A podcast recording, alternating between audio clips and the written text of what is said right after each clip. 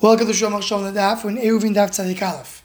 The Gemara in Amud Aleph, a few lines below the two dots in the middle of the page, brings a discussion if Reb Shimon said his concept that all outdoor spaces are considered to be one rishus, did he say that when we have an Eruv or only when there's no Eruv? And then Rabbi Yochanan says a sentence. Mi bein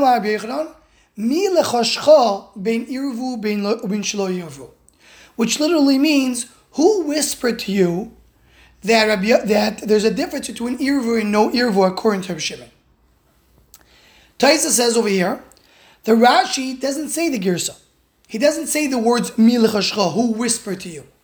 But Taisa goes on to explain that milchashcha could apply over here, and at least in the second explanation, Taisa explains that milchashcha is in lieu of saying who told you. So we say who whispered to you. Toys goes on to say uh, another pshat that there's a different girsa and says saying mi. We it's it's one word which is milachshecha, which refers to Rabbi Yochanan. The Rabbi Yochanan was born from a lechisha because the Gemara in Yuma tells us a story that is the mother of Rabbi Yochanan. She had a desire to an impulse to eat something in Yom Kippur, so they whispered to her in her ear and told her today's Yom Kippur. And that stopped her from that desire to eat, and she was able to continue fasting on Yom Kippur. So Rabbi Yochanan had a special connection to whispering. What's What's the discussion over here regarding whispering? Why is this word used over here, and why does Rashi say you don't use the word? So it seems to be the following. Usually, when we use the word lechisha, whispering, we use it in, in a context of something which in this world is not something that you can discuss, and it's hidden and concealed in this world. For example, the Gemara in the Zayin with Beis in Brachas tells us that you're allowed to start up with the Rishayim in this world. Mutar garis b'Rishayim And the Gemara says, If someone whispers to you, there's the pasuk Al titcha don't start with the Rishayim. Meaning, Rishoyim, they are standing against HaKadosh Baruch Hu.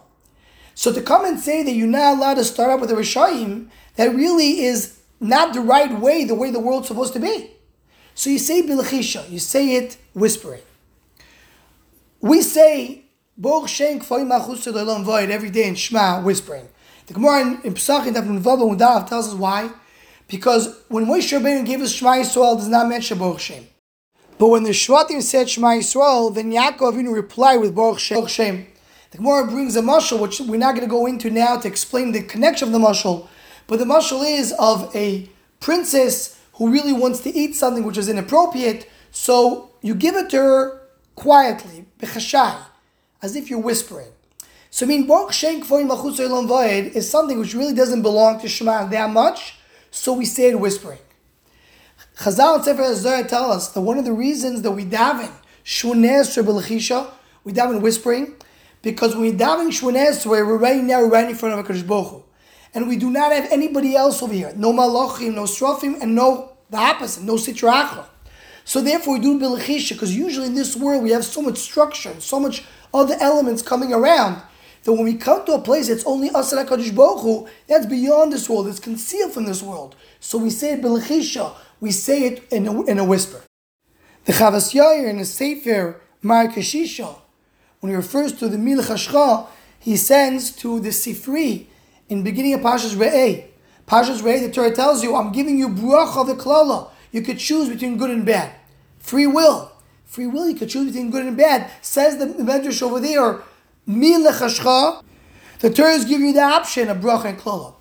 All these examples tell you the lechisha whispering is something very deep, very high, that belongs only to places that you don't really, can really reveal it in the world. So now we understand very clearly what Rashi says, you cannot use this, this concept. Here in the Gemara, here in the Gemara is a regular shakla If according to Shimon, you're allowed to carry in a place that does have Eruv. To use the word, there's such a halik of words of milach I don't use in this sugya. Taisa seems to say that you're right, this thing doesn't belong over here, but it's a borrowed term. The same way when you have something that doesn't really make sense, you have to conceal it, you don't really want to bring it out loud. We're talking about very deep stuff. You use the word milchashcha. So here in the Gemara comes out, Rabbi Yochanan is attacking and saying, according to Rabbi Shimon, that, that says that you're allowed to carry in outdoor spaces, now you can come and differentiate that if there is area, if you can't, and if there is not area, if you could. Mila It's something which doesn't make so much sense. We conceal it. You use that borrowed term.